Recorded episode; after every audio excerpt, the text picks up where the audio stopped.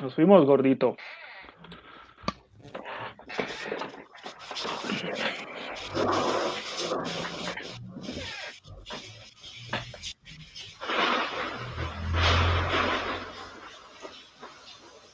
No escucha nada.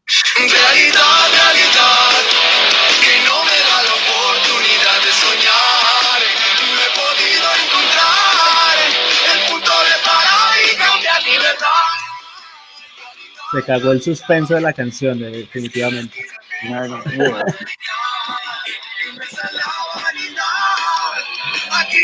ser, sino Buenas noches a todos, buenas noches, Flaco, ¿cómo vamos? ¿Bien o qué?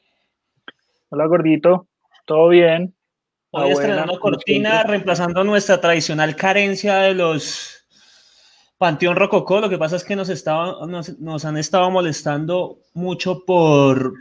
Nos quieren copyright. callar. Sí, entonces hemos decidido reemplazar la cortina. Hoy hemos usado una cortina de un grupo que se llama Captopus. El bajista de ese grupo nos acompañó hace ocho días. Y la canción se llama Realidad, la pueden encontrar en YouTube. Y no, bueno, el grupo se llama Captopus para que los apoyen a ellos también. Es una banda bogotana muy chévere que nos acompañó hace ocho días y, y ya, eso era respecto a nuestra canción de intro. Si se les hace extraño que no usamos la tradicional carencia del panteón. ¿Cómo vamos, flaco? Porque hasta el panteón tiene copyright. Hmm.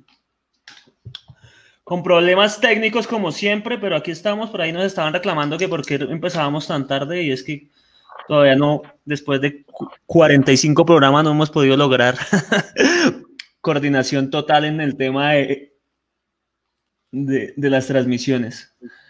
Pero ahí Y con los además, pocos- porque, porque este programa es nuevo, ¿no? Además, el internet, claro, no ayuda, pero pa' ni mierda, weón. Si hay algo pésimo en este país después de Uribe y Duque, es el internet de claro. Qué cosa tan mala, parce. Pero Sí, mala. yo también he, he sufrido en carne propia las la, Internet, la, ineptitud de estos manes. Señor. Internet de claro hogar. Contarle a la gente que se está conectando que hoy tenemos un invitado muy especial, el personero de San Juan de Río Seco, como ustedes saben, en nuestro querido municipio de origen nos salió otro caso de COVID, hoy confirmado ya alrededor de las 6 de la tarde por el alcalde de la localidad. Entonces, pues eh, vamos a hablar de eso y un par de temas más acerca de los entes de control con el personero de San Juan de Río Seco. Espérenlo un, un poquito mientras hacemos nuestra acostumbrada introducción. Yo tengo una pregunta para iniciar. ¿Alguna vez hay- ha habido un invitado que no sea especial? Eh, Oscar La Rota no es muy especial, pero lo queremos. Bueno, sí, es cierto. Listo. Entonces, gordito, ¿de qué vamos a hablar? ¿Qué ha pasado en este país? Nada, acá no pasa nada, ¿no? O sea, No, no, nunca, nunca pues, pasa nada. Siempre pasa de todo, siempre pasa de todo, pero ya estamos tan acostumbrados a esa realidad que se nos hace totalmente normal. La hemos tan asimilado tanto que nosotros estamos totalmente ya, somos inmunes. Sí, sí, sí, sí, exactamente. Entonces, pues bueno, han pasado varias cosas, pero si quieren empezamos con nuestras acostumbradas recomendaciones. Hágale pues. Entonces, bueno, yo quisiera recomendar un libro de Germán Castro Caicedo que se llama Nuestra Guerra Ajena, que pues tiene varias temáticas, pero básicamente quiere narrar la, la intromisión gringa o de los ejércitos norteamericanos en, en territorios ajenos.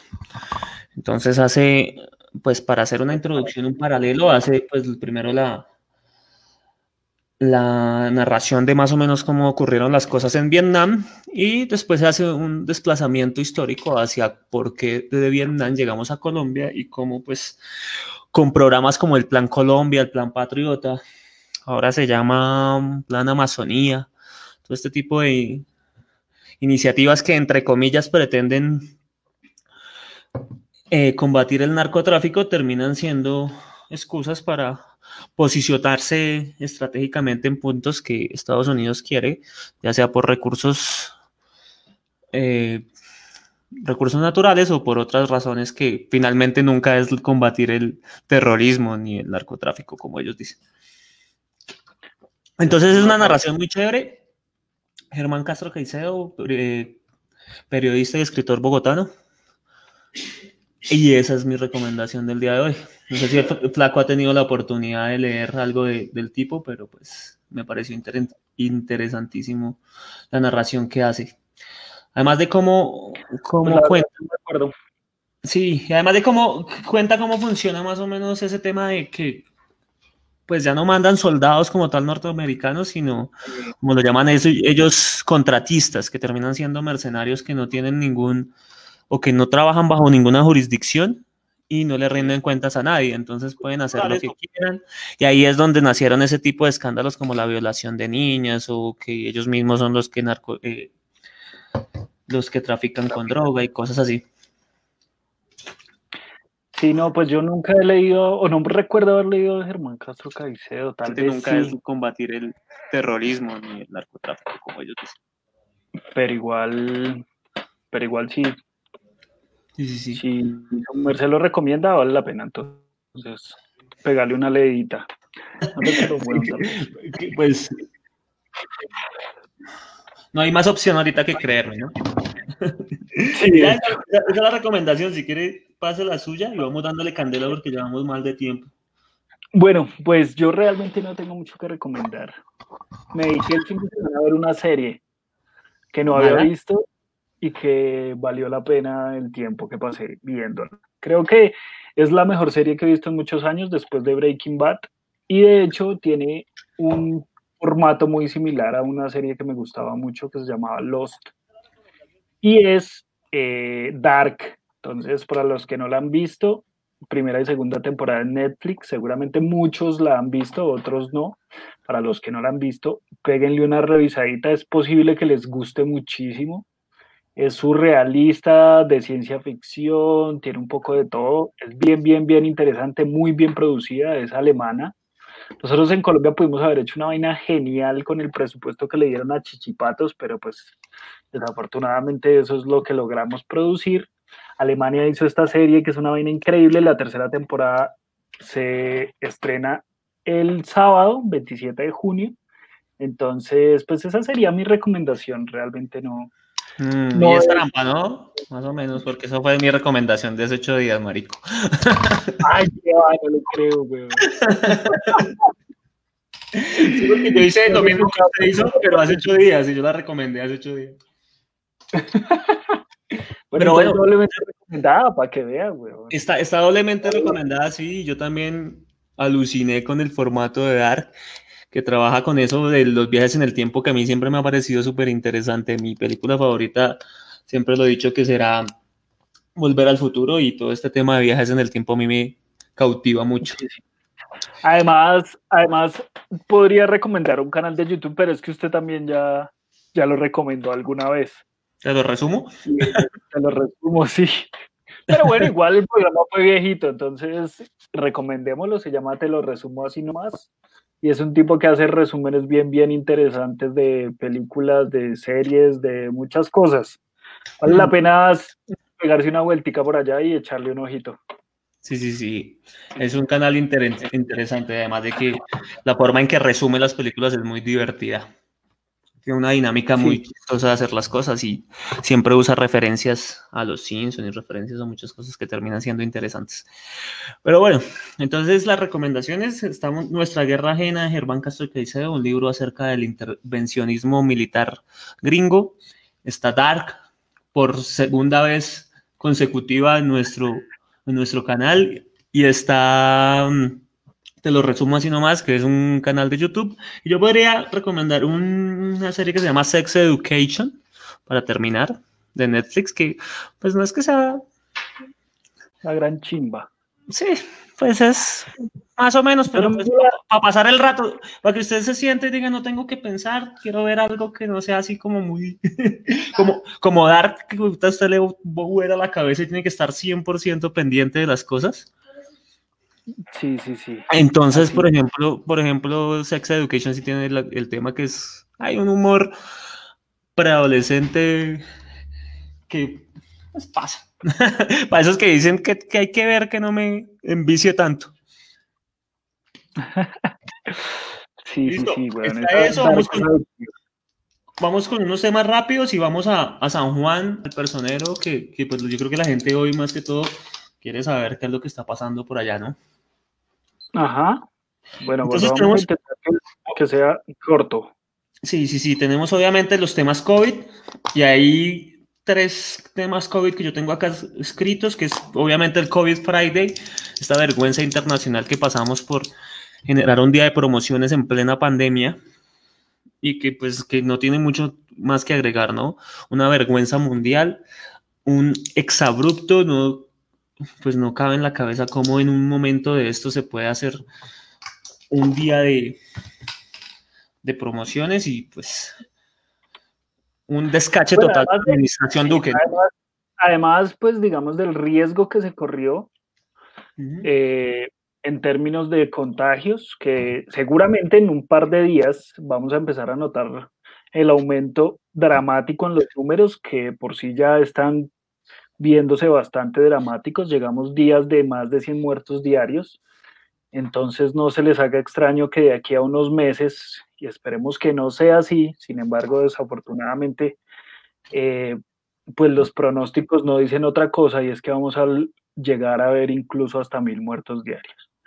Por otro lado, está el tema de que económicamente, como se dijo aquí, pues, ¿a quién benefició? A los grandes almacenes que finalmente nunca dejaron de vender, ¿no? Porque ellos siempre han movido a través de eh, sus páginas online, a través Y no, de... y no solo de vender, sino de ganar, porque pues el IVA se lo están ganando porque pues ya, ya sabemos de las diferentes denuncias acerca de la Sí, sí, pero, de que inflaron puestos. Eh, pero ese es otro, pero ese es otro punto. Entonces, inicialmente, pues está el hecho de que eh, quienes se favorecieron del día sin IVA, las grandes superficies, la gente se ahorró 100 mil, 200 mil pesos como máximo y pues realmente eso podrá aliviar sus bolsillos, pero Mm. si la gente salió a comprar es porque tiene ingresos y seguramente esa gente no es la que está requiriendo un mercado para poder sobrevivir.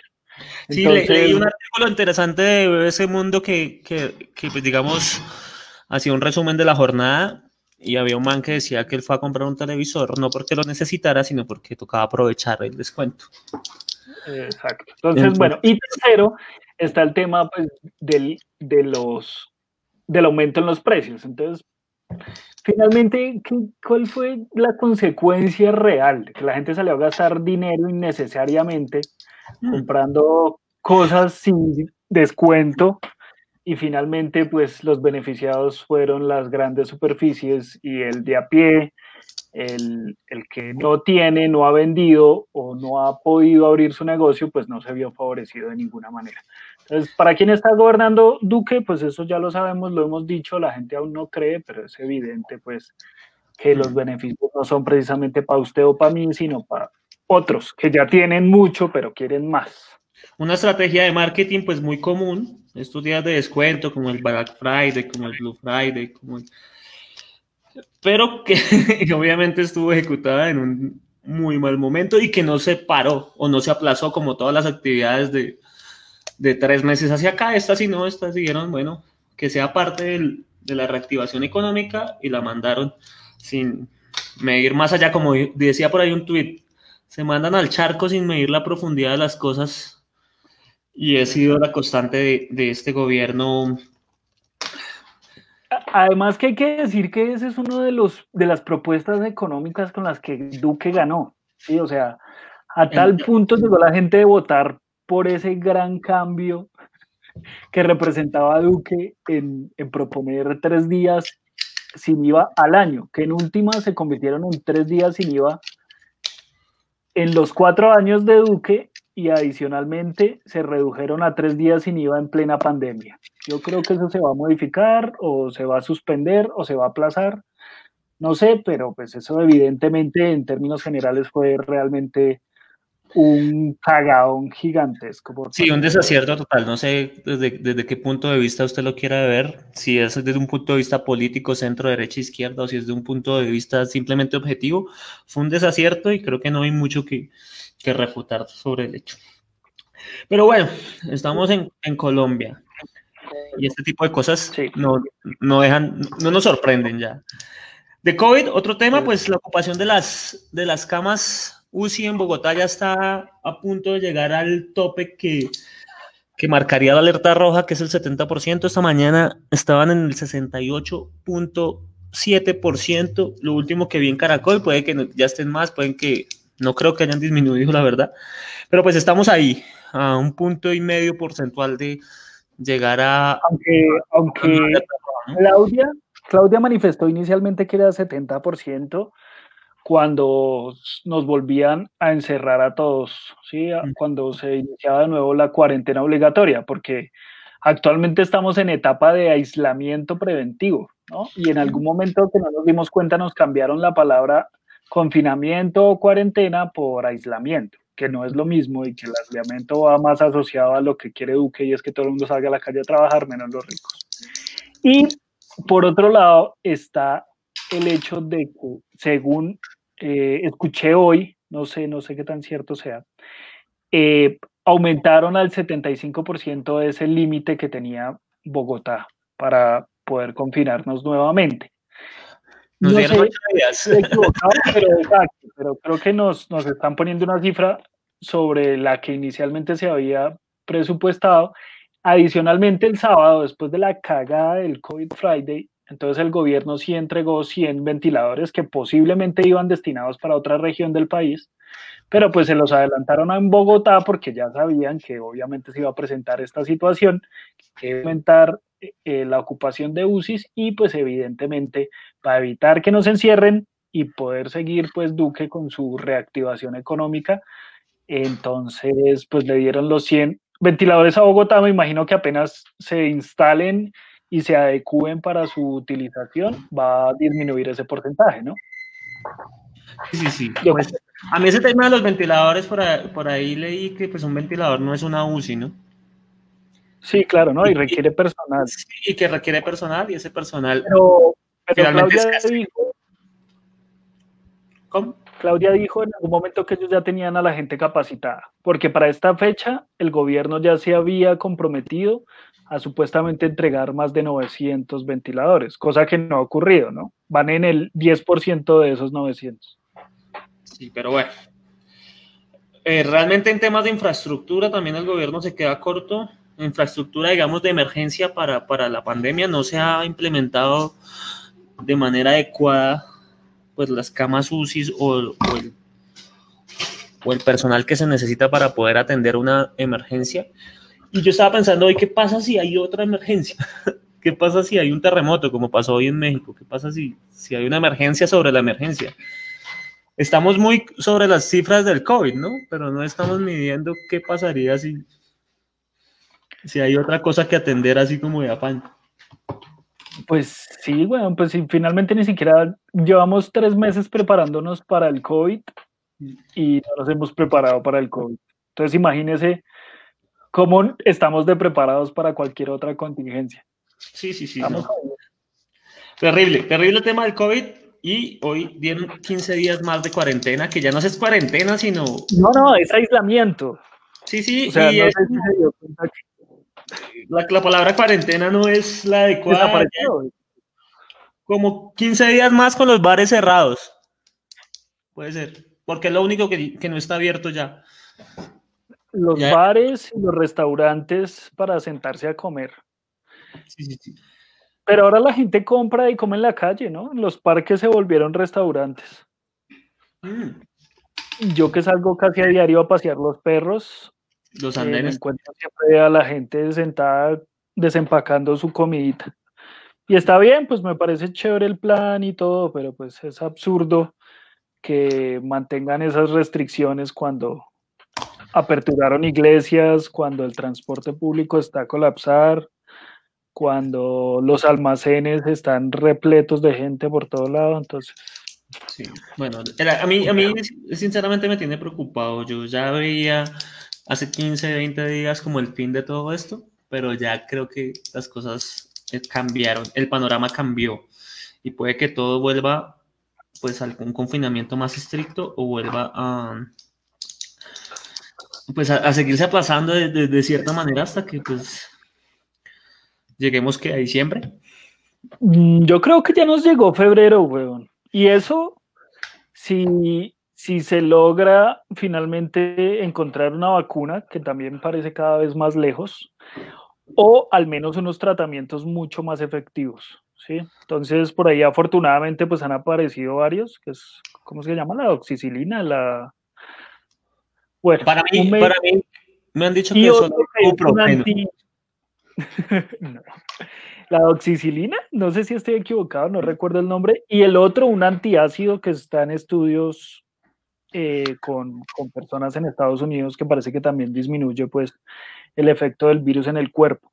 Y así, seguramente si van apareciendo medicamentos y tratamientos más efectivos, eh, mientras no tengamos vacuna, pues al menos se podrá ir uno tranquilizando un poco, pero la situación está bien, bien grave. Entonces, Pues bueno, recomendarle a la gente como siempre que, que no baje la guardia, que mientras pueda quede en casa y, y tratar de evitar la interacción social lo máximo posible.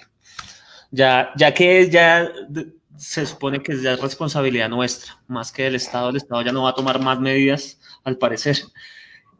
Y entonces va, digamos, el cuidado personal pues ya depende más de nosotros. Y dejar de depender del Estado va a ser, digamos, una de las prioridades. Sí, eh, el tema ahí es que, que igual el Estado está en la obligación de hacer las pruebas al menos, cosa que tampoco está sucediendo, ¿no? O sea, ese número de casos de 70 mil en el que estamos no es un número real, evidentemente debe ser el doble o más. ¿Por qué? ¿Qué pasa? Muchísima gente con síntomas se queda en casa y no se le hace la prueba. Esos no cuentan como positivos, ¿sí? Eso ocurre principalmente en Bogotá y seguramente en otras regiones. Entonces, ¿qué pasa con esa gente que está ahí? Pues son positivos, pero no se sabe, pues, o sea, no se enumeran en las cifras. Por otro lado, están los asintomáticos totalmente, que puede ser una familia entera incluso. O sea, puede que acá en mi casa todos tengamos coronavirus y no lo sepamos. Sí, sí, sí. O, puede tener una alergia, puede tener una leve gripa y obviamente no se va a alertar porque pues no, no, ninguno se agrava. Entonces eso también está ocurriendo en muchas partes del mundo, incluyendo Colombia. Y bueno, finalmente podemos ser 300 mil. Bueno, recomendar a la gente que, pues, que, que, tome sus propias medidas de precaución y que mientras pueda mantenga aislamiento. Bueno, tres semitas rápido que no nos deberían llevar más de dos minutos, Flaco. Universidad de Cundinamarca, el gobernador de Cundinamarca dijo que las matrículas 2022 van a estar totalmente gratis. Hay que felicitarlo, ¿no? Sí, medida excelente para estos, estos tiempos que aliviará la situación de muchas familias, ¿no? Sí, definitivamente de aplaudirlo. De aplaudir definitivamente acierto total del gobernador Nicolás García en este tema de la, de la educación. Insistimos y hemos insistido desde este espacio que uno de los derechos fundamentales que más se vulnera es la educación en este país. Y este tipo de iniciativas, pues, ayudan mucho pues a ese, digamos, a solventar ese tipo de violaciones al, a este derecho. Exacto. Además, porque eso le garantiza, digamos que en estas circunstancias muchos estudiantes dejan de, dejan de inscribirse pues por falta de recursos. Adicionalmente, eh, tiene un problema con el presupuesto que tiene la universidad, ¿no? Eso le dificulta pagar profesores y bueno, en fin, entonces el hecho de que la, el departamento haya asumido, bueno, el departamento, el Ministerio de Educación y otros, no recuerdo, hayan asumido estos, esto, este costo de matrícula, pues evidentemente garantiza además de que la universidad siga en funcionamiento, de que sus profesores tengan su salario, eh, pues evidentemente que los estudiantes continúen con su proceso educativo. Es de aplaudirlo, creo que ningún gobernante en Colombia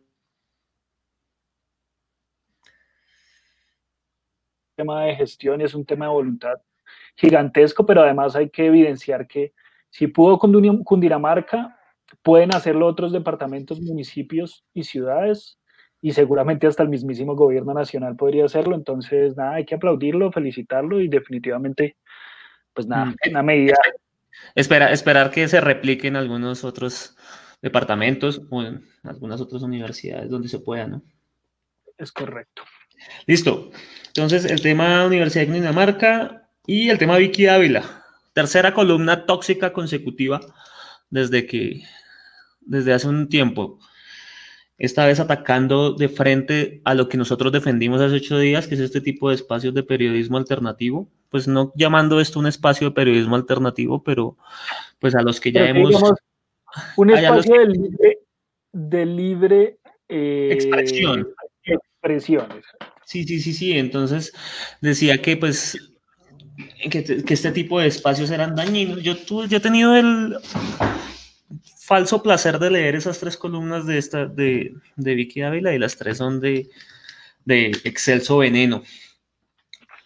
Entonces, esa sería como siempre nuestra antirecomendación. Creo que el camino es el contrario. Ese tipo de espacios alternativos son los que van despertando a la gente y lo que, los que van abriendo la- los ojos de mucha gente que se ciñe simplemente al, digamos, al libreto de los medios tradicionales y los medios poderosos del país. Entonces, este tipo de espacios son los que empiezan de alguna manera pues a dar la independencia de la información. Atacarlos sería pues retroceder en, en este avance de una información pues más amplia y más, obviamente, menos parcializada. Además, porque han perdido el monopolio, ¿no? Y ese es el cuidado que tienen, que ya no son ellos el centro, digamos, de, de la información, sino que se ha distribuido a muchísimos otros canales mucho más pequeños. Además, porque el eco, el eco actual de lo que se Saludos a habla- Rolando que se, se unió. el eco actual de la información no se da a través de los medios de comunicación, sino a través de redes sociales. Entonces, Matarife es un hit, pero Matarife no se ha mencionado en Caracol, en RCN, en Caracol Radio, en W. Imagínate W. que pasen un segmento de Cara- en Caracol de Matarife, eso no va a pasar ni siquiera en di- 100 no va a pasar nunca. Y para que vean que el mundo está girando muy distinto a lo que tienen Mm. presupuestado pues en los medios de comunicación, Sí, sí, sí. que debe ser importante. Y, y el impacto que le, da, le, le debe haber dado la nueva prensa a los medios tradicionales, porque digamos que los últimos eventos relacionados con, digamos, la política y el movimiento político, creo que Marta Lucía estaba, esto es un chisme, ¿no? Se rumoraba hoy que estaba por, estaba, estaba por renunciar. Si eso pasa, pues se evidencia la fuerza de estos medios, weón. se, evidencia la fuerza de, de- de la, del periodismo alternativo. Ajá, así es. Listo, entonces. Vicky Ávila, antirrecomendada, no lean esa vaina y no, y no crean en lo que dice esa señora, no porque yo lo digo, sino porque obviamente es, como dicen por ahí, una periodista prepagada que simplemente sirve a los intereses de muchas personas y difícilmente encontrarán objetividad. Seguramente nosotros tampoco. Evidentemente no, pero es que digamos que la democracia No, se pero a mí no me nutre pagan por esto. no, además que la democracia se nutre de precisamente escuchar versiones y usted tomar decisión frente a esas versiones. Pero si la única versión que le venden a usted es la misma siempre, pues usted no está en capacidad de discernir, de votar adecuadamente, de discutir temas con, digamos que, con información verídica, sino le venden algo y usted lo compra y lo utiliza todo el tiempo porque no tiene más de dónde. Sí, sí, sí, co- En fin. Listo, era eso. Esperemos que el, que el personero no, no se nos haya dormido, que siga en línea, como dice por ahí un, Por ahí. un oyente. y, y pues nada, tenía un último tema que era Matarife, capítulo cortico, básicamente empieza a relatar el tema del aerocivil, de Álvaro Uribe en la aerocivil, y este tema confuso de que el anterior director del aerocivil fue asesinado y precisamente fue puesto él en esa época turbia del narcotráfico colombiano en los 80. Entonces, eso fue más o menos lo que narró. Nuevamente, ah, y la pelea papá, Duque Papá con, la, con, con, Uribe, donde era el primero en denunciarlo. Y pues sigue ahí, sigue ahí con su paso de caracol. Nosotros hemos afirmado acá que queremos más dinamismo, pero pues ese es el formato que decidieron, decidieron darle. Entonces eso fue lo que pasó, nada tampoco deslumbrante, pero la calidad de la serie me sigue pareciendo muy buena. Y ahí Sí, a mí me gusta. hay que resaltar ese aspecto. Y Me bueno, molesta lo corto, lo corto y lo, los periodos de tiempo tan largos entre capítulo y capítulo, pero bueno, digamos que le ha funcionado, me alegra que le haya funcionado pues el formato. Ya hay que hablar semanalmente, entonces, bueno, a verla, a verla los que no la han visto. tengo un, un último dato curioso deportivo. El tenista Novak Djokovic, mm, ex número uno del mundo, número del mundo, un número uno del mundo en este momento, no sé. Bueno, uno de los duros, para que me entienda, flaco, usted que es flojo en el deporte. Haga de cuenta que las 25 personas que están acá no saben de deporte. Bueno, uno de los más ásperos del tenis en el mundo se declaraba antivacunas. Y pues, muy conspiranoico con el tema del COVID, realizó un mini torneo con cuatro personas, pues como desafiando este tema de la, ET de la ATP, la Organización pues, de Tenistas Profesionales, y hizo un mini torneo y todos resultaron contagiados de COVID. Entonces, apenas un dato curioso de que uno se va en contravía de, de las recomendaciones médicas por, por supersticiones o por cosas que, que puede que, que- de estas teorías conspirativas que, que pueda que asuma como verdades. Además que el tema de las teorías conspirativas es que eh, en algún momento un estudio, digamos, científico, certero, Ujú. eh, las tienen en cuenta, pero aquí no hay sino chismes en YouTube acerca de lo que supuestamente ocurre cuando usted se vacuna o cosas de ese Sí, sí, estilo. claro. Y, usted- y- y digamos que yo digo, uy, eso debe ser una vaina de China para controlar la economía mundial, ¿sí? Pero igual, porque yo pienso esa huevonada, no puedo salir a arriesgarme y arriesgar a toda mi familia. Es O, o- o hacer un torneo de tenis, pues puede que yo lo piense y puede que, pero pues hasta que no se ha demostrado yo no puedo tomar, no puedo sino hacer caso a las recomendaciones oficiales. Listo, Flaco, no sé si, si ya tienes ahí el, No, no, no, el invitado, link. revisa no, no aparece, no aparece aún. ¿Será que sí se quedó dormida? Usted tiene el link ahí en su WhatsApp. Se lo Sí, sí, yo lo pasé y ya leyó, el mensaje y dijo que no iba a participar. No mentiras, debería estar conectando. Pero, Gordo, ¿qué fue lo que pasó hoy en San Juan de Río Seco? Resumíamos lo que dijo el alcalde como para darle introducción a ese tema, porque seguramente mucha gente está esperando que lo toquemos, ¿no? Sí, sí, sí. Eh, lastimosamente se ha confirmado un caso nuevo de, de COVID. El alcalde obviamente llamó a la calma, llama a, pues a, a los ciudadanos a reforzar las medidas de seguridad, a tener cuidado con, digamos, este tipo de reuniones sociales, al aislamiento, a permanecer con el aislamiento social, a invitar que si las personas no tienen estrictamente que salir, que no salgan.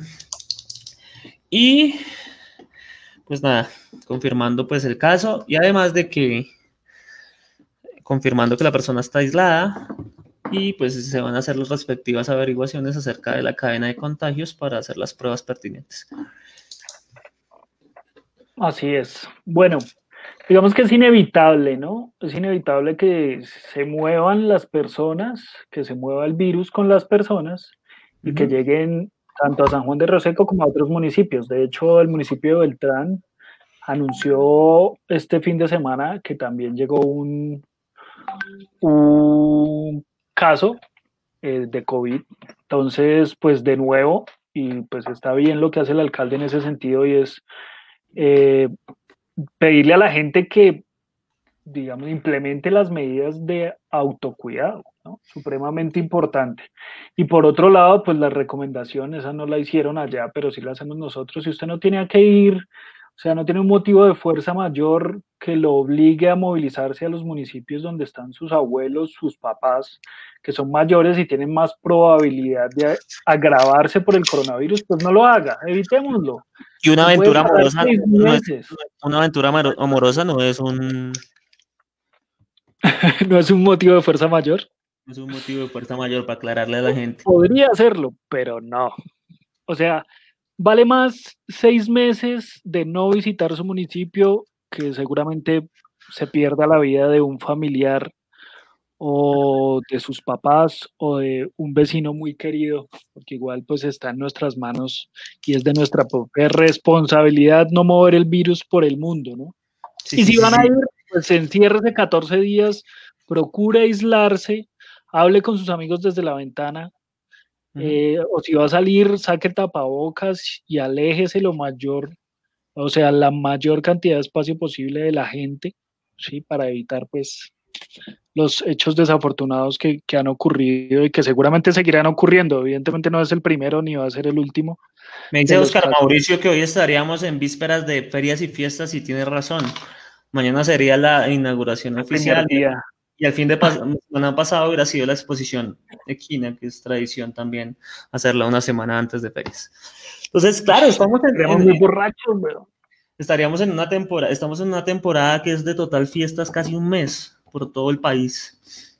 Y pues, ya sea San Juan, ya sea Vianí, ya sea lo que sea, usted está pensando en pasear y parrandearse. Y ahorita, pues, la prioridad es quedarse en casa. Entonces, sí es un cambio cultural fuerte. Flaco, ¿qué pasó con Luis Carlos? ¿Lo viste por ahí? no ha llegado, no, no ha aparecido, respondió, dijo algo. Le preguntamos. Debe estar luchando con, con, el, con el link. Sí. Igual no importa. Oiga, sí, eso no, no me acordaba del tema de las ferias y fiestas. Qué dolor tan hijo de puta, ¿no? Esa es de las cosas más duras que hemos tenido que vivir. Yo, personalmente, Jonathan Pineros, en 29 años de vida, nunca me había perdido unas ferias de- y fiestas de San Juan de Rosé.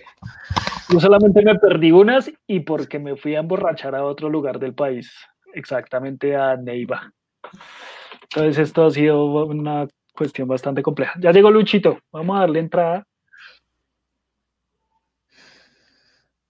Pero estamos sin sonido. ¿Algo pasa? Hágale señas ahí que Algo- no lo escucho. Algo pasa, Luis Carlos, tiene que activar el micrófono, no sé qué pasa. Ya, ya, ya, creo. Eso. Luis Carlos, Carlos. buenas noches.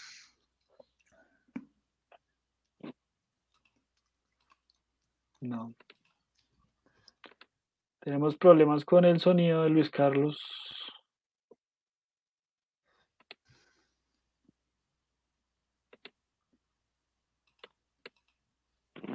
No, gordo, tenemos problemas con el sonido. ¿Qué hacemos?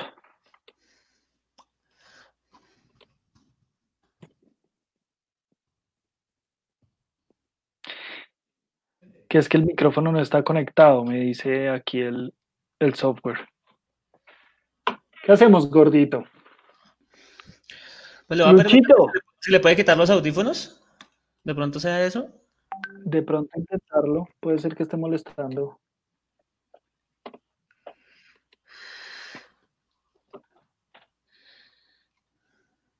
O que vuelva a ingresar, que cierre todo y vuelva a ingresar al link. Es posible que le pregunte eh, que si autoriza el acceso al micrófono y tiene que darle que sí, al permiso, si está desde el teléfono.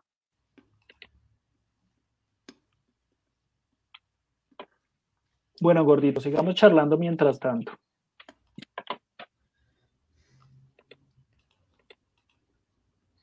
Espérenme un segundo.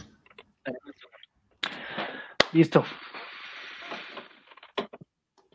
Chachos, disculpas, tenemos problemas con, con, el, con el sonido.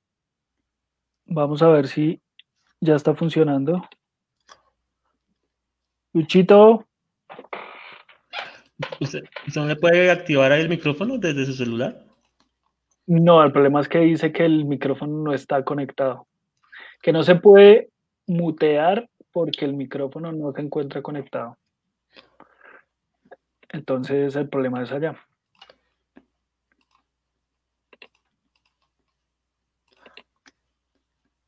No, y es que no me deja.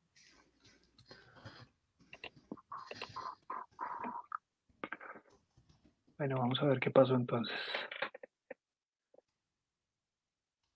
Bueno, vamos a saludar a los que están por acá.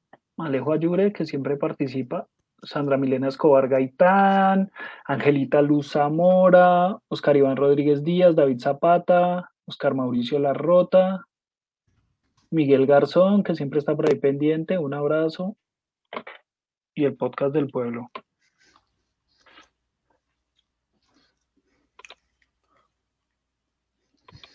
Nada, Luchito. ¿Qué hacemos?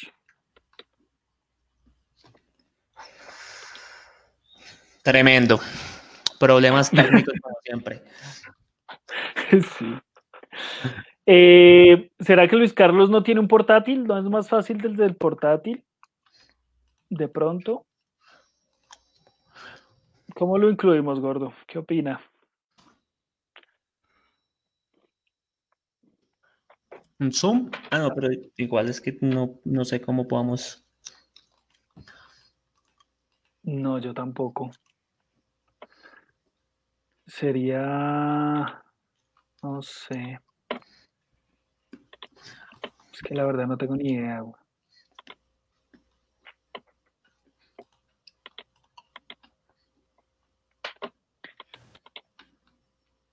Luis Carlos, ¿está por ahí?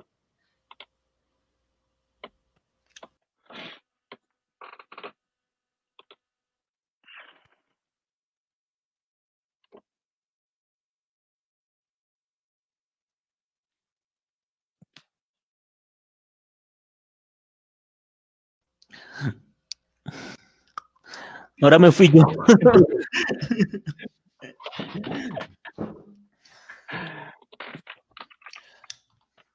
No, tenemos ese problema. ¿Qué hacemos?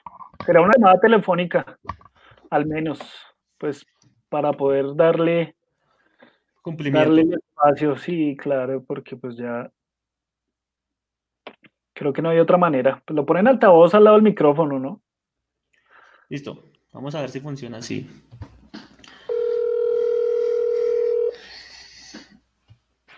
Oiga, ¿usted no le sale el mensajito de que se ponga tapabocas? No, no. Qué fastidio, weón.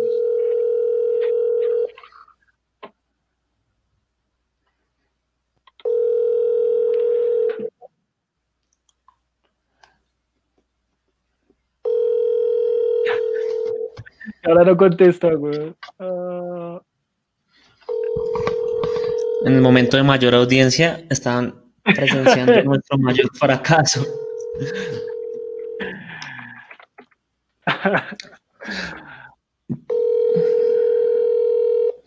Pero es entendible. ¿Qué parte es entendible? Que pues tengamos problemas Ah, técnicos. espere, espere que Lu- Luis Carlos se conectó. Vamos a ver si de pronto ya. Listo, ahora sí me escuchan por ahí. Hola, sí. Ah, Lo logramos. Listos. ¿Listos? Ah, No tenemos en video, pero al menos lo escuchamos. Sí. Que eso es un Hay avance. una falla en la cámara del computador, pero bueno. Cuéntame, muchachos. ¿Cómo vamos, Luis Carlos? Buenas noches, primero que todo, ¿no? Buenas noches para ustedes y para los sanjuaneros que nos escuchan a través de su programa. Ah, bueno. ¿Cómo No estás, hay solo sanjuaneros, ¿no? Para todo el mundo. Sí, este es un programa internacional, Luis Carlos. Ya, ya dejó de ser este telediario de amigos. Excelente, me alegra por eso. La gente que por favor nos confirme si escucha a Luchito. Yo los escucho bien. Listo, perfecto. Es que hay como un lag, perdón, como un eco ahí. Toca bajarle tal vez un poco el PC.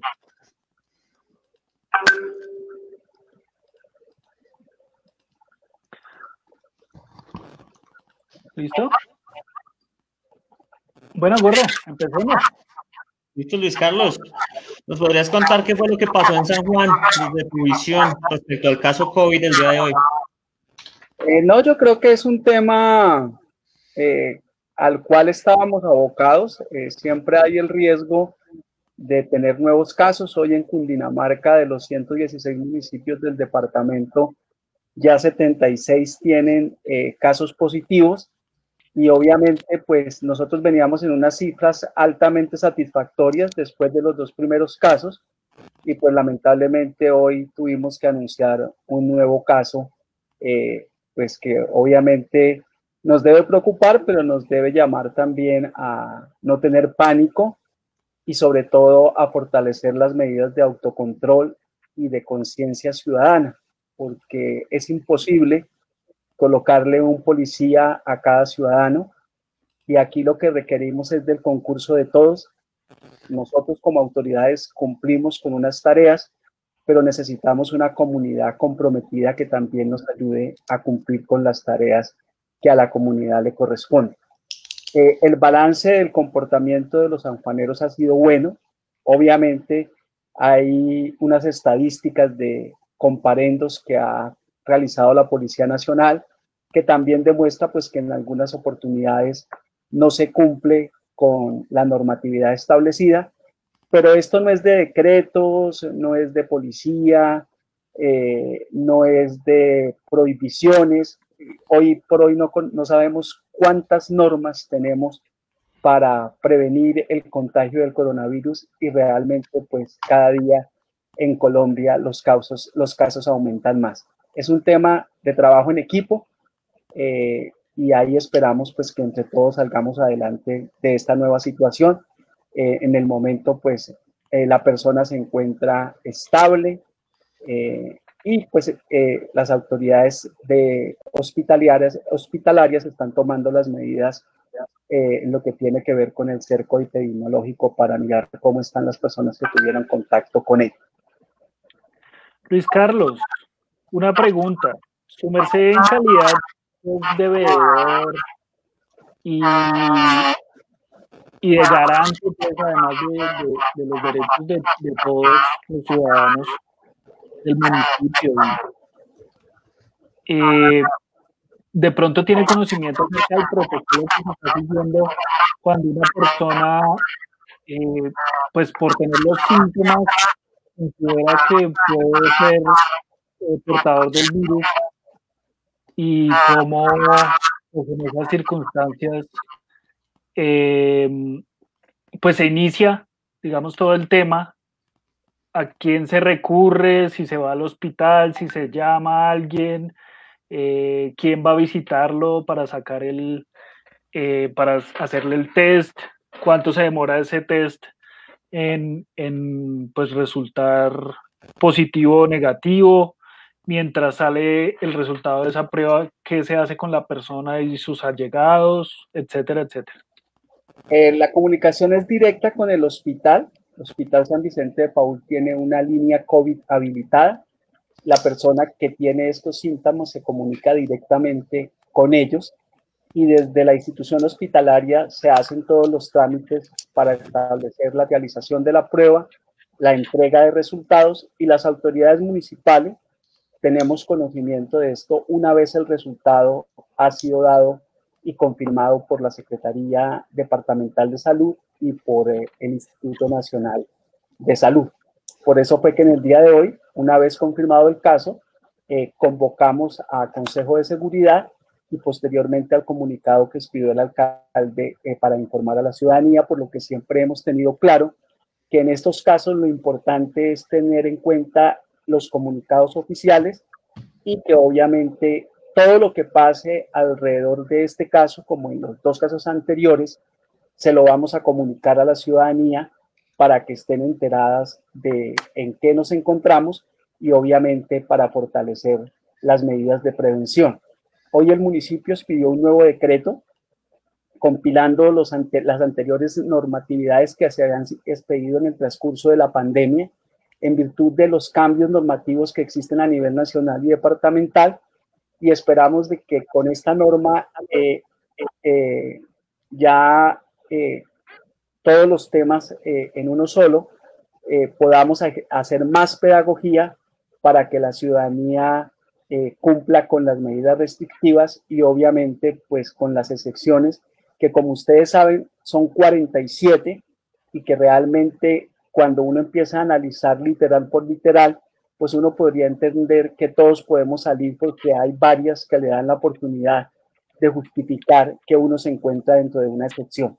Por eso lo importante es el autocontrol, salir si es estrictamente necesario, no hacer tantas visitas de amigos y de familiares y obviamente en lo posible los que se encuentran fuera de San Juan, abstenerse de visitar a sus familiares en el municipio.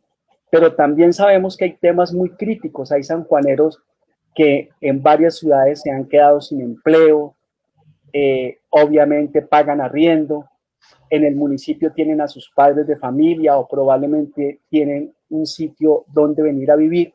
Entonces, para ellos se han brindado las oportunidades para que puedan regresar a San Juan. Pero lo importante del regreso es llegar y cumplir los 14 días de cuarentena. Eso se enfatiza en la norma expedida en el día de hoy y se fortalecen los controles para que podamos verificar que efectivamente las personas cumplan la cuarentena cuando por circunstancia de fuerza mayor le es viable regresar a San Juan de Río Seco. O, sea que yo como, como sanjuanero que quiero volver al pueblo, si voy allá me tengo que encuarentenar 15 días para poder estar allá, ¿cierto? Correcto. Después de que cumpla con el término de la cuarentena, ya usted puede eh, salir y pues realizar las actividades que requiera de conformidad con la normatividad local del pico y género, de un día que no se puede salir, de los días jueves y domingos que están exclusivos para la población rural y obviamente se puede recuperar pues en parte la normalidad.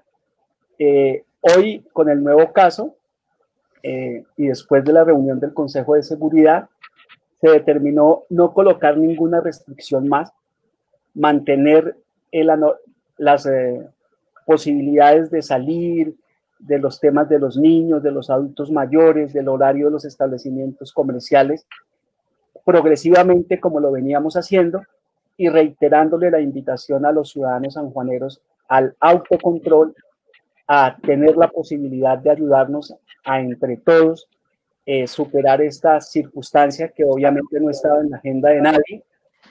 Eh, las autoridades, el, ciudadano que se comunica particularmente con la personería municipal tiene una respuesta inmediata.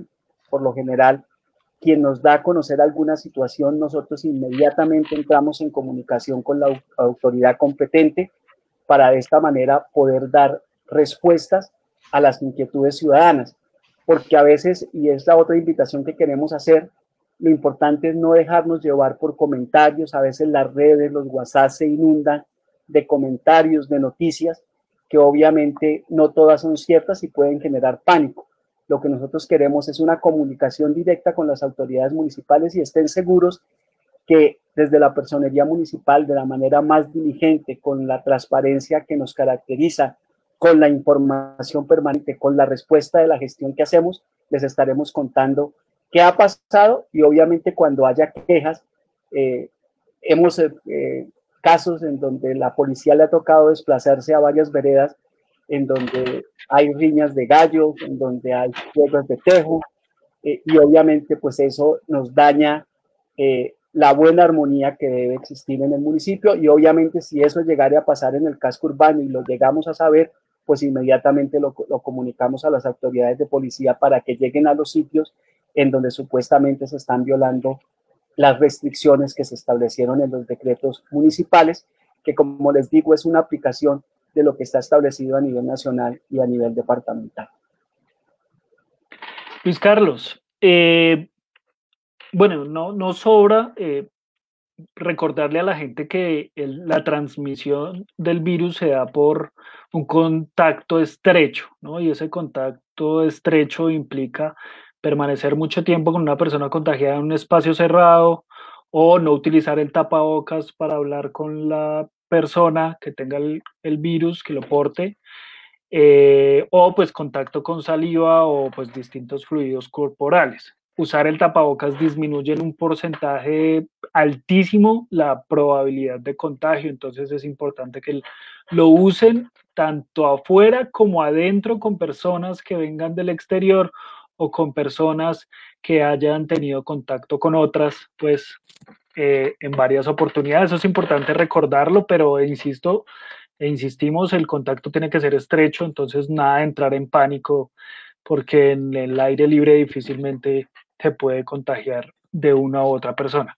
Pero bueno, yo tenía una pregunta y es la siguiente. Eh, su merced nos cuenta que no se tomaron nuevas medidas, simplemente se compilaron las medidas tomadas previamente y pues eh, digamos que se actualizaron de alguna manera en un nuevo decreto, ¿sí? Sin embargo, pues la situación ha cambiado un poco, ¿no? Porque pues hace una semana o dos semanas no se tenía pues la idea de que podía haber un contagio, actualmente lo hay. Eh, no se va a tomar absolutamente ninguna otra medida adicional o eh, pues se está pensando tal vez en algún tipo de gestión por parte de la alcaldía o de la personería o de, algún otro ente eh, para realizar un censo, por ejemplo, de las personas que ingresan al municipio y que salen o bueno, no lo sé. Eh, sí, Camilo, eh, ahí es donde va a estar principalmente la estrategia de fortalecer los puestos de control y de tener un registro más minucioso de las personas que entran a San Juan de Río Seco. Eh, por lo general, las excepciones están establecidas en el decreto nacional y cuando la gente tiene la evidencia de que está en una de esas excepciones, realmente no requiere ningún documento de ninguna autoridad municipal. Sin embargo, por seguridad del ciudadano, tanto la alcaldía municipal como la personería municipal, cuando nos requerían eh, de un documento soporte de la excepción, eh, nosotros lo expedíamos obviamente con la advertencia de cumplir con las medidas de bioseguridad e igualmente con la advertencia de tener la evidencia de que se encontraba dentro de una de las excepciones. Una de las conclusiones del Consejo de Seguridad, no el de hoy, sino el del día sábado, es que el tema se va a centralizar y, el documento que para el común de los ciudadanos o inclusive para todos es un permiso, solamente lo va a expedir la alcaldía municipal a partir de ahora, el que quiera entrar a San Juan de Río Seco, que en lo posible, ojalá esto venga, eh, en, digamos, reduciéndose el número de personas que quieren llegar al municipio, pero el que lo requiera hacer debe comunicarlo previamente a la alcaldía y el decreto establece unas medidas y unos registros para tener control sobre su permanencia y hacer seguimiento a los 14 días de, que debe cumplir de cuarentena. Digamos, ahí va a estar el tema más fuerte, pero eh, como usted bien lo decía, no es momento de entrar en pánico. Eh, las causas de transmisión usted las explicó muy bien y lo ideal es que con el concurso de todos está en nuestras manos, quedándonos en casa y cumpliendo los, las tres situaciones que usted muy bien nos explicó, lograremos que el virus pues, en San Juan se mantenga como se ha mantenido hasta el día de hoy, es decir, teníamos cero casos con los dos primeros que se dieron en el mes de marzo y ahora el caso que se reportó el día de hoy y que esperamos obviamente informar eh, a través del alcalde municipal el resultado de las nuevas pruebas que se van a practicar al entorno de la persona que resultó positiva y que de esta manera podamos entre todos pues evitar que más personas en el municipio logren, eh, tengan la posibilidad de ser eh, dados positivos con, con el COVID-19. Luis Carlos, una pregunta. ¿Cómo, ¿Cómo están manejando el tema de municipios, digamos, como Pulí, que pues requieren en cierta parte y económicamente mucho de San Juan, que tienen que estar digamos, en, permanente contacto, digamos, la gente que requiere a veces muchas cosas en Pulir, pues lo va y hace las compras en San Juan. ¿Ellos también tienen ese tipo de restricciones de entrada y de salida o solamente es para las personas que vengan, digamos, de Bogotá o, digamos, del centro de la capital? Oye, eso aplica también para, para otros municipios e incluso para el mismo San Juan de Río Seco con Cambao, ¿no? Que la gente de Cambao pues está alejada tiene otro tipo de contacto con otras regiones y que adicionalmente tienen que movilizarse al casco urbano, en, pues me imagino que en ciertas circunstancias. Sí, en San Juan tenemos dos puntos de control. Eh, el segundo punto está ubicado en La Aguilita y obviamente allí se hace la coordinación para permitir el ingreso de las personas que vienen del sector rural, de la inspección de San Nicolás y del municipio de Pulí. Se trabaja en coordinación con las autoridades municipales de los municipios vecinos, porque obviamente la actividad económica requiere de que en algunas circunstancias personas del municipio de Pulí se desplacen hacia San Juan de Río Seco y hacia Bogotá.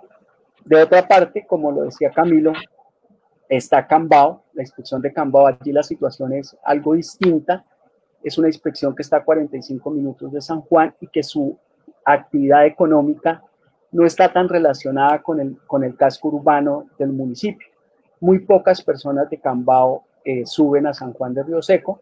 Ellos tienen una comunicación más fuerte con municipios del departamento del Tolima y desde la inspección de policía de Cambao a través de la Secretaría de Gobierno se está coordinando también el tema para los desplazamientos que se requieran en cumplimiento de las excepciones, especialmente a Ambalema, Lérida, Ibagué en algunos casos, Ambalema, Armero Guayabal, que es donde las personas de Cambao tienen una mayor relación. Listo, Luchito. Otra pregunta que tengo es, es respecto de del testeo que se está haciendo, ¿no? Pues evidentemente la, la persona o las personas que resultasen positivos, eh, pues tuvieron un periodo asintomáticos y en ese periodo pues seguramente se movilizaron dentro de pues las posibilidades que le daban los decretos, ¿no? O sea, para ir a hacer mercado, a, a hacer alguna diligencia en bancos, alcaldía, etcétera, etcétera, etcétera. Eh, entonces, ¿cómo, ¿cómo, no sé si tenga conocimiento acerca de cómo se está haciendo pues ese seguimiento epidemiológico y qué tipo de, de, pruebas, o más bien a quiénes se está haciendo pruebas, obviamente pues al entorno familiar cercano seguramente y a otros, pero entonces quisiera, no sé si pueda colaborarnos de pronto con esa información acerca de quiénes o a quién se está priorizando para realizar esas pruebas. Digamos, eh, en principio eh, se, están, se van a realizar eh, a las personas eh, cercanas a, valga la redundancia, a la persona que dio positivo. Y obviamente, en virtud de los resultados que vaya dando este proceso y de acuerdo a los diagnósticos que realice la, autoridad hospitalaria, se determinará pues si se requieren hacer nuevas pruebas, porque obviamente, eh, probablemente, como usted bien lo anota, las personas pudieron salir y tener contacto eh, con mayor número de personas eh, en el transcurso de los días que pudieron salir a realizar actividades propias de cada familia. Listo, Luis Carlos, una pregunta.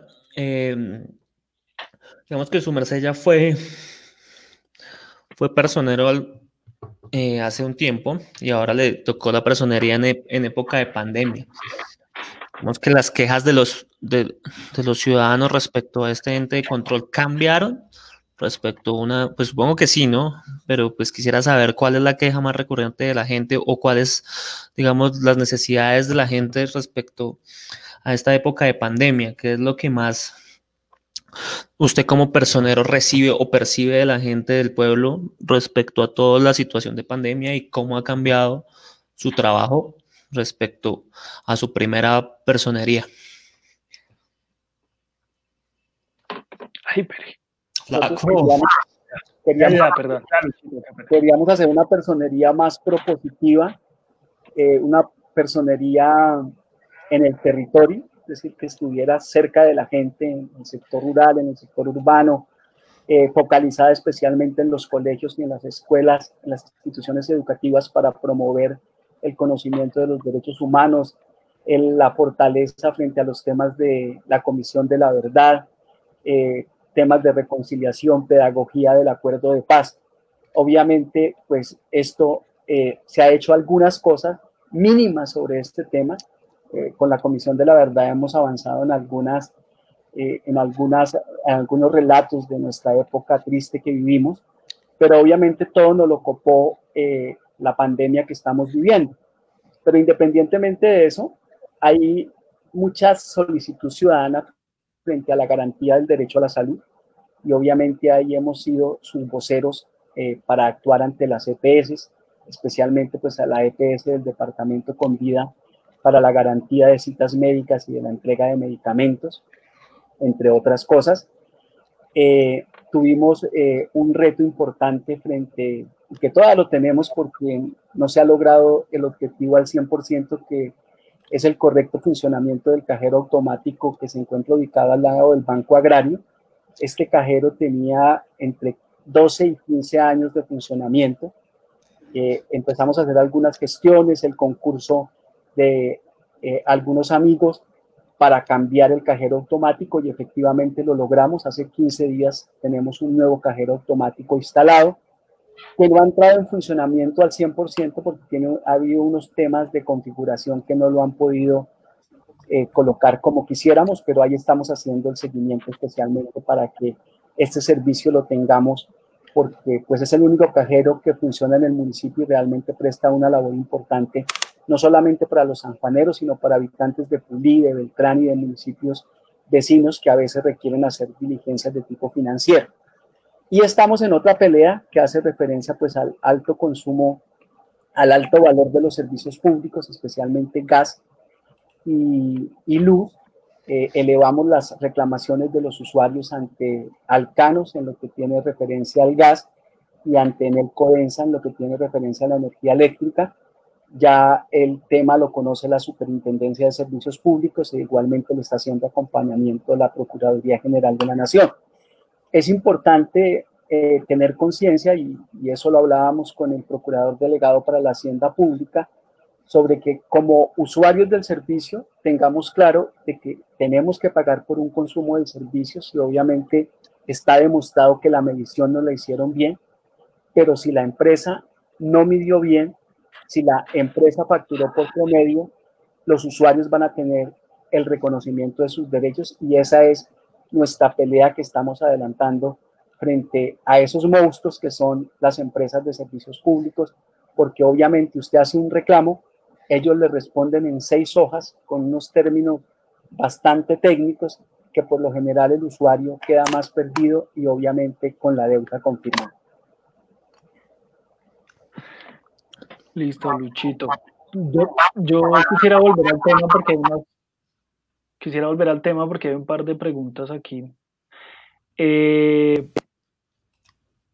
cuando, bueno, Acá hablan de que no sé qué tan cierto sea que en el puesto de control mm, pareciera que no se están utilizando termómetros. Entonces, ¿cuál es el filtro, digamos, que se hace respecto del ingreso al municipio?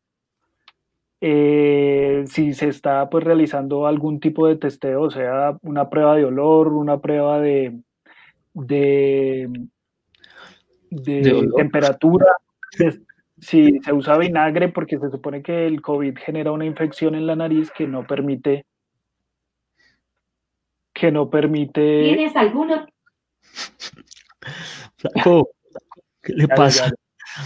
No, fue el, teléfono. Se supone que la COVID-19 genera eh, una infección en la nariz que no permite percibir ciertos olores. Entonces se utiliza vinagre y las personas pues que no logran identificar el olor del vinagre en teoría pues podrían estar eh, contagiados. Adicionalmente pues está la, la, toma de temperatura y otro de los métodos que se está utilizando en muchas partes son los oxímetros para mirar el nivel de oxígeno en la sangre que se supone que si está por debajo de lo normal es porque se está generando algún tipo de esa neumonía silenciosa que es pues también otro de los, de los efectos del COVID-19. Entonces, pues digamos, respecto a esa pregunta, Luchito, quisiéramos saber eh, qué, qué, cuál es el filtro que, estés, que se está haciendo eh, al ingreso al municipio y si de pronto deberían implementarse este tipo de medidas adicionales. Eh, se va a fortalecer las medidas con la adquisición de los termómetros, entonces esperamos que ya la próxima semana estén siendo utilizados en los puestos de control para garantizar pues que haya eh, una medida preventiva para detectar pues posibles casos de COVID-19 con las personas que nos visitan. Listo, Chito. ¿Gordo? No, no había otra pregunta ahí, flaco, de, de la gente. Pues es que están preguntando que qué se está haciendo con la gente que está llegando de Bogotá a San Juan de Río Seco. Y pues creo que esa respuesta ya, ya nos la dio Luis Carlos. Sin embargo, pues si quiere agregar algo o explicarlo para que pues quede claro cuál es la gestión que se hace por parte de, de las entidades respecto al tema. Listo, reiteramos de que va a haber un, control eh, más fuerte para las personas que ingresen eh, al municipio y que vengan con el propósito de radicarse en acá. Entonces, el cumplimiento de la cuarentena, seguimiento de visita personal por, eh, a su sitio de vivienda para constatar que se encuentre, e igualmente a través de llamadas telefónicas precisamente para garantizar que se cumpla con ese compromiso que es de autocontrol. Como les decía Steven y Camilo, aquí lo importante es un poco la responsabilidad que, tan, que tenemos también como ciudadanos. Obviamente las autoridades debemos cumplir con nuestras responsabilidades y si hacemos los unos y los otros nuestros compromisos bien, de seguro vamos a salir adelante. Otro tema hemos hecho en la personería municipal, presentamos un proyecto de acuerdo, porque todo no puede ser COVID-19, presentamos un proyecto de acuerdo para conmemorar los 30 años de la séptima papeleta. La séptima papeleta fue un movimiento juvenil que permitió que hoy tengamos la constitución de 1991 igualmente, el próximo año vamos a conmemorar los 30 años de la expedición de la Constitución del 91, el 4 de julio del 2021. Esta es una idea pedagógica interesante. Ya tuvimos un primer invitado en la emisora del pueblo. Eh, tuvimos la participación del el Procurador General de la Nación, Fernando Carrillo, eh, próximamente va a estar igualmente invitado uno de los presidentes de la Asamblea Constituyente, Horacio Serpa, quien manifestó también tener la posibilidad de participar y esperamos eh, el próximo año tener una sesión especial en el Consejo con la participación de algunos constituyentes.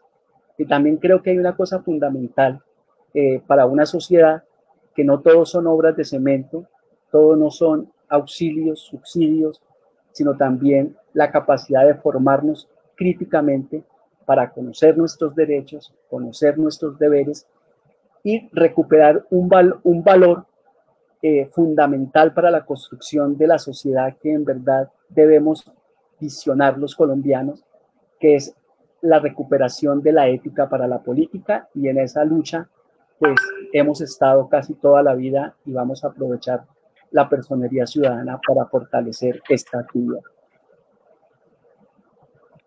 Listo, Luis Carlos. Yo pues tengo una última pregunta respecto al tema COVID y es el siguiente. ¿Qué, qué capacidad tiene el municipio para, para atender a las personas que se agraven eh, o que tengan síntomas graves cuando adquieren el COVID? Digamos, eh, eh, el, hospital se ha venido preparando, pues dentro de las posibilidades que se tiene. Tengo conocimiento de que el nuevo gerente recibió el hospital con 54 mil pesos, pero ya ha realizado unas gestiones importantes para la inyección económica de parte del departamento para su buen funcionamiento. Y obviamente desde la institución hospitalaria se ha venido realizando una labor importante de coordinación para que en caso de que tengamos eh, situaciones eh, de salud complicadas, el municipio pues pueda atenderlas en primera oportunidad como debe ser. Listo, Luchito. Luchito, yo tengo una pregunta, o más bien una, digamos, inquietud. Sabe que en este tipo de cosas, pues se maneja mucho la información extraoficial, se maneja mucho el pánico de la gente, se maneja mucho, de pronto, las represalias que pueda tomar la gente contra las personas que den positivo en, en, COVID. ¿Cuál es la invitación desde la alcaldía, desde la personería? Pues para que primero este tipo de cosas no sucedan y se apeguen de alguna u otra manera a la información netamente oficial, no que me dijeron en Facebook, no que me dijo mi tío, no que me dijo mi sobrino. Eh, eh, primero que la ciudadanía esté tranquila de que nosotros como autoridades públicas vamos a estar en la capacidad de dar las informaciones informaciones que la ciudadanía requiera. Es decir, que no vamos a esconder nada. Es decir, en eso somos eh, bastante perseverantes en que la comunidad nos tenga confianza, que no duden que desde la personería a cualquier persona que quiera escribirme, que quiera visitarme en la oficina, estaremos con la mayor disposición de atenderla y de brindarle la información que requiera. Lo otro, que el COVID-19 nos puede dar a cualquiera, ¿sí? Entonces, por eso hay que ser solidarios.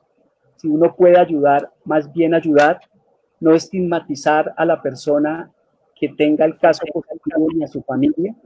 Creo que realmente lo que uno pensaría que esta pandemia nos pudo haber cambiado positivamente es en el sentido de la solidaridad, del compañerismo, de tener la posibilidad de fortalecer los lazos familiares, aunque ustedes se darán cuenta por las noticias, eh, la estigmatización contra el personal médico, eh, las arbitrariedades que a veces cometen algunos policías, la corrupción en otros escenarios de administraciones departamentales y municipales.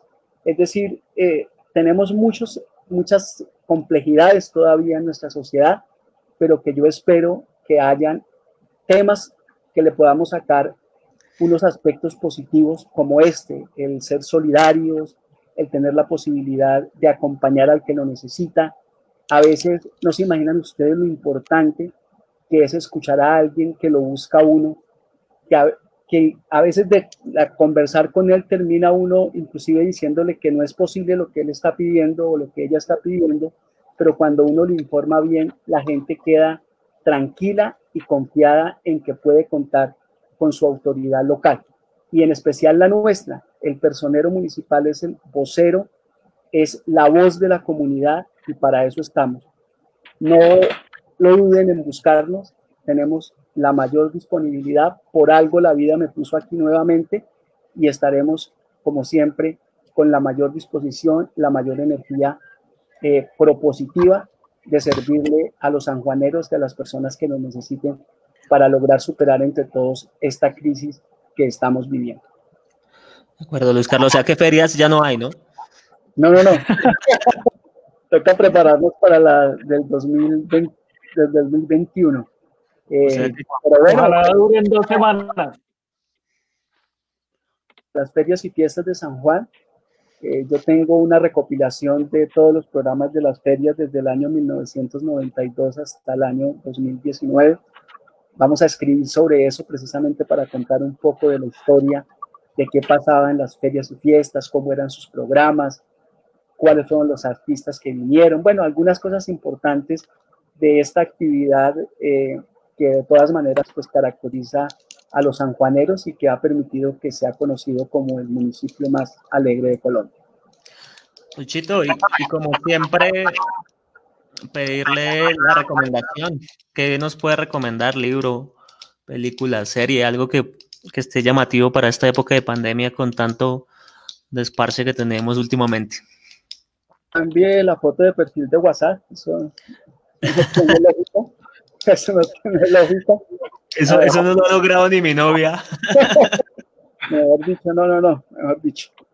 Bueno, no, eh, leí Río Muerto, eh, la novela de Ricardo Silva, eh, que narra la historia de la muerte por la violencia de un padre de familia, recomendadísima, nos da a entender todos los temas de construcción de paz que tenemos por delante.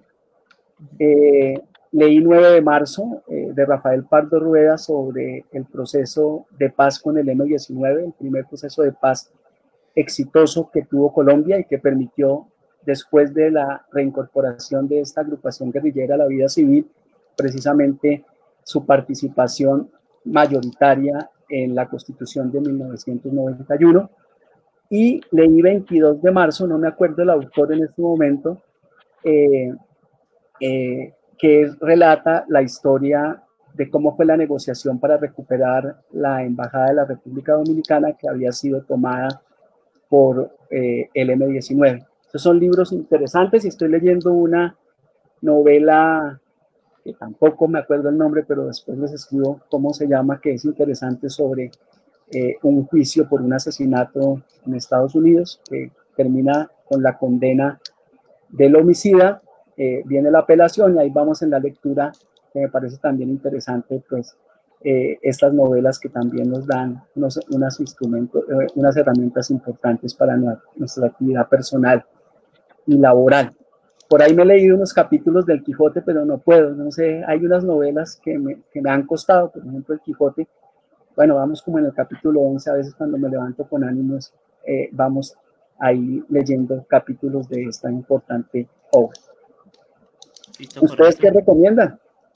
Ya tuvimos las recomendaciones, pero pues nuestra guerra ajena de Germán Castro Caicedo fue mi, mi recomendación, que relata de los hechos de el, el, Plan Patriota y lo que fue el Plan Colombia por allá a inicios del 2000. Interesante.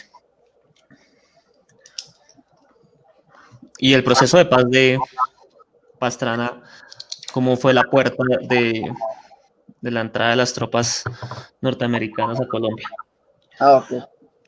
Sí, sí, sí, es interesante y es un, un relato importante acerca del funcionamiento de los recursos naturales y cómo Estados Unidos de alguna manera quiere funcionar sobre ellos. Luis Carlos, una, una pequeña preguntita para concluir, para no dejar a la gente como que participa de lado y es que preguntan que qué medidas de prevención están implementando en las entidades del municipio. Así rápidamente. Mm, ¿Me repite que no le alcancé a escuchar bien? ¿Qué medidas de prevención están implementando en las diferentes entidades del municipio? Obviamente, lo ideal es que no tenemos, entre comillas, atención al público. Eh, los horarios están hasta las 2 de la tarde.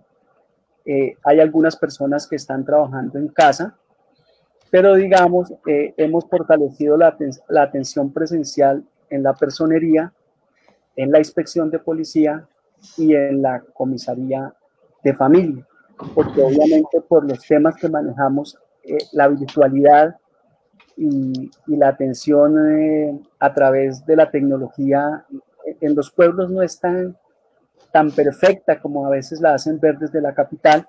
Y obviamente en cada una de las entidades pues tenemos eh, eh, gel para las personas que ingresan, eh, vamos a tener los termómetros también para tomar unas medidas de control en los ingresos. Todos los servidores pues utilizamos el tapabocas, porque el ejemplo pues empieza por casa. Y obviamente pues todos cumpliendo, todos cumpliendo y dando buen ejemplo para que eh, realmente eh, todos entremos en este compromiso de hacer realidad ese eslogan que dice está en nuestras manos de prevenir eh, pues que lleguemos a más contagiados en el país. Listo, Luis Carlos, ya, para terminar, digamos las recomendaciones generales a la gente o el cierre que le pueda decir a la gente como, sobre todo un parte de tranquilidad, ¿no? Porque en este tipo de situaciones la gente tiende a, acudir al pánico y pues recordarles por qué mal, es mala idea ser hincha de Santa Fe. Yo creo que es, será lo mejor para cerrar.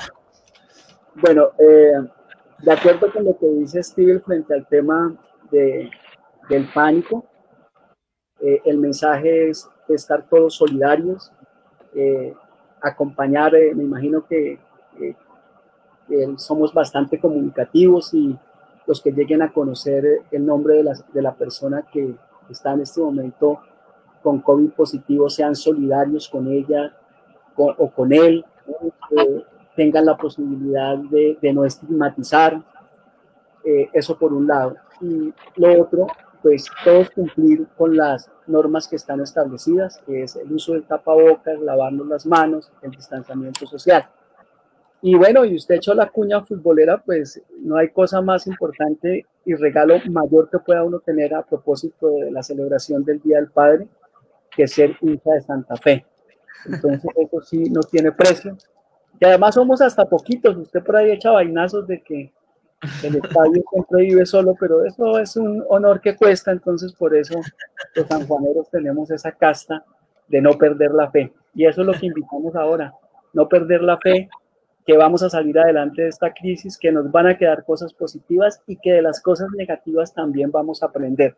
a veces eh, en las conversaciones que tengo con ciudadanos, eh, el ciudadano llega a reclamar su derecho, pero llega comparándose con otra persona, ¿sí?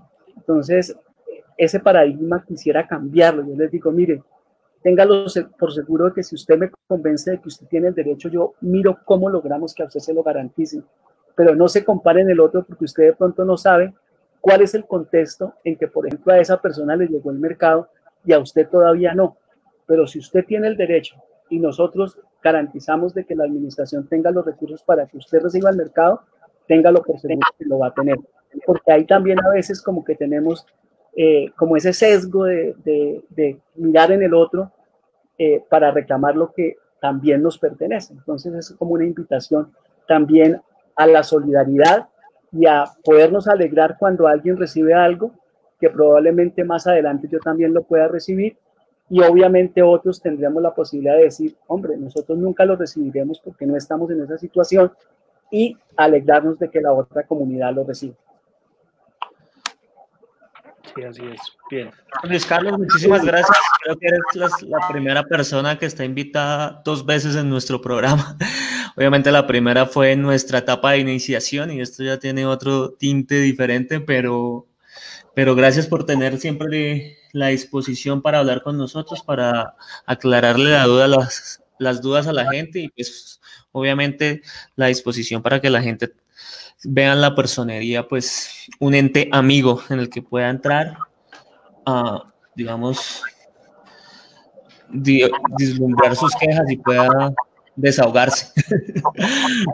Allá estamos para eso y entonces, ¿verdad, Camilo y Steven? Muchas gracias a este programa tan importante que tienen, a su liderazgo y eso cada vez que lo podemos decir nos alegra porque da la oportunidad de que nos comuniquemos con nuestros ciudadanos y decirles que mi línea celular 310-868-4443 siempre está dispuesta, casi que respondo inmediatamente. Si a alguien por equivocación se me olvida, vuélvanme a recordar que a mí no me molesta. E igualmente, si necesitan hablar, pues telefónicamente también los atendemos o en la oficina, con el mayor gusto los esperamos en nuestra personería ciudadana y de construcción de paz. Luchito, muchísimas gracias, de verdad. Es un placer siempre charlar de todos los temas posibles, sea como eh, representante de la personería o sea como civil o como opinador. Entonces, la, primera vez que estuve en el programa no era funcionario público aún. Ya voy a tener que tener otro tinte en la conversación, pero... Sí, claro. pero ahora, ahora la oportunidad para hablar desde la ciudadanía. Exacto. Muchas gracias y, bendiciones, mi hermano, y muchos éxitos con la campaña COVID en San Juan y pues con todo lo que quiere implementar desde, desde lo que usted llama personería ciudadana. Listo, muchas gracias, bendiciones. Un abrazo, Luis Carlos. Chao, igualmente. Pues. Un abrazo para los dos. ¿Listo, Flaco? Listo, gordo. Concluía una nueva entrevista en este exitoso programa de más de 700 vistas semanales. Estamos viendo todos los récords. Wisin y Yandel nos tienen envidia. Bueno, conclusiones, conclusiones rápidas, un par de avisos parroquiales, nos vamos. Avisos parroquiales, antes de que se me olvide, quiero desearle feliz cumpleaños a mi hermana que mañana está de cumpleaños. ¿A Laura Enciso?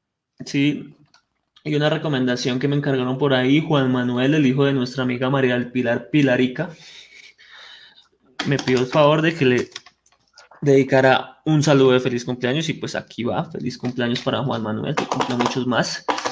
Y pues bueno, conclusiones acerca, acerca de la charla con Luis Carlos, obviamente mantener la calma, lo que siempre hemos dicho, no creer en versiones extraoficiales, subirle al chisme, esperar la versión de la alcaldía, de la personería, de los entes encargados, tratar de no acudir al odio, tratar de no pensar que el COVID es pues de alguna manera, sí, el fin del mundo, que es una enfermedad que se puede tratar, que nos puede dar a cualquiera de nosotros y que hay que apelar a la solidaridad y que no hay nada peor que esos casos y nada más indignante y, denigrante que esos casos en donde pues atacan a las personas que tienen COVID in- invitar que eso no es de ninguna manera coherente y que pues lo, al contrario, lo, como comunidad lo que tenemos que hacer es cercarnos y tratar de, de hacer lo posible para, para ayudarnos entre todos. Eso por un lado. Por el otro, pues nada, esperar a ver qué pasa en el país estos días. Estamos al pendiente de la alerta roja en Bogotá, de la ocupación de las UCIs, muy preocupado por el crecimiento personalmente de los casos. Yo creo que hay que esperarse, digamos, la, de alguna manera que las medidas se, se estricten de alguna manera. Pero bueno, eso hay que esperarlo. No sé, Flaco, qué conclusiones tenga ahí como para ir cerrando. No, pues básicamente lo mismo, ¿no? Que pues como ya lo dije hace un ratico, pues no es tan fácil contagiarse y hay maneras de disminuir la probabilidad del contagio, hay que usar el tapabocas, hay que lavarse las manos, hay que evitar el contacto físico, el distanciamiento físico en la calle e incluso en la casa cuando Ese no hay que evitarlo, ese hay que, que tenerlo. El que el distanciamiento físico. Y dice, dice aquí algo muy importante, Winston, es que toca pensar que puede ser cualquiera de nuestras familias y que en cualquier momento puede ser cualquier familiar de nosotros, entonces hay que ponerse como en los zapatos de los demás. No, eso yo, yo quisiera pensar que a nadie se le pasa por la cabeza el hecho de, de discriminar a alguien por esto, sino al contrario, hay que despertar un espíritu de solidaridad para con quienes padecen actualmente pues el virus y efectivamente hay que tomar precauciones, pero esas mismas precauciones que usted toma con esos que salieron, con esas personas que salieron positivas del virus, también tiene que tomarlas usted con los demás, ¿sí? Porque es que todo el mundo puede tenerlo y no lo sabemos. Entonces, eh, pues nada, simplemente hay que ser conscientes, razonables, hay que tomar esto con calma, hay que pensar antes de actuar. Hay unas entidades que yo siento desde Luis Carlos hasta el, mismi- hasta el mismo alcalde, como que están tomando las cosas y realizando las acciones de la manera más adecuada. Eh, esperemos a que salga el testeo, posiblemente salgan negativos, posiblemente uno que otro sea positivo, no lo sabemos, en todo caso hay que tener precaución. Esto no es el fin del mundo, esto se, se, se cura, por decirlo de alguna manera, con un tiempo de reposo y con los cuidados adecuados. Y eh, pues nada, muchachos, eh, hay que, Eh, hay que Y recordarle a los que sanjuaneros que estamos, o pues a los, no tiene que ser estrictamente San Juan, a los foráneos, los provincianos que estamos aquí en Bogotá, pues que eviten lo más posible viajar, si no es de extrema necesidad, de vital importancia, pues lo mejor es que nos quedemos aquí en Bogotá juiciosos cuidando la cuarentena por la salud de nuestras familias y por la salud de toda la comunidad, en este caso sanjuanera o del pueblo. No es de ir de paseo. Si usted va es porque se va a quedar allá y si usted se va a quedar allá, guarde los 14 días de cuarentenamiento, como dijo usted. y esos 14 días, pues, ¿Y a mí por qué me atribuyes a...? usted lo mencionó ahorita. Eh, manténgase un poco aislado de sus amigos y de su familia para evitar, pues, que esto vaya a terminar en tragedia.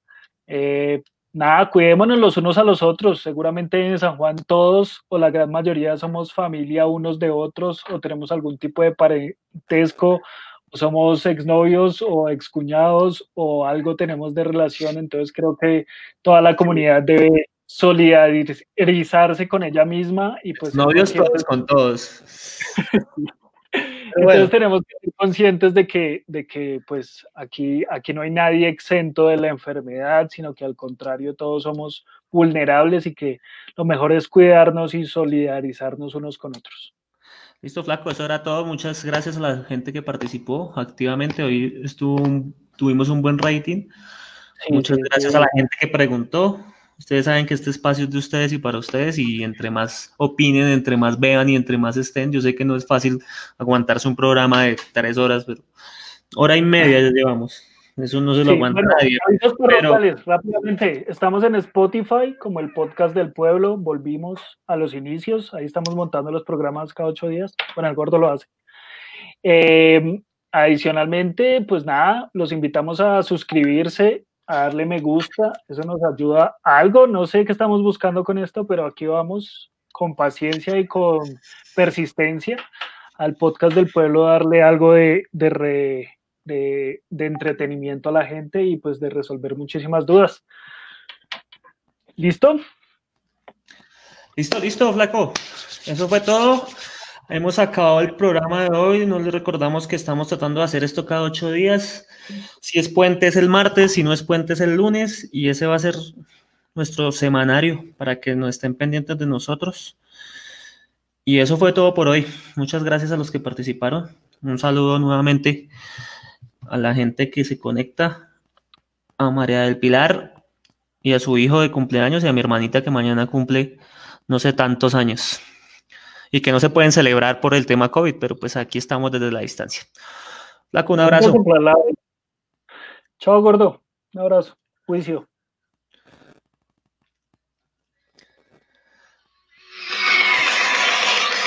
Se comenzó con Qué producción impecable la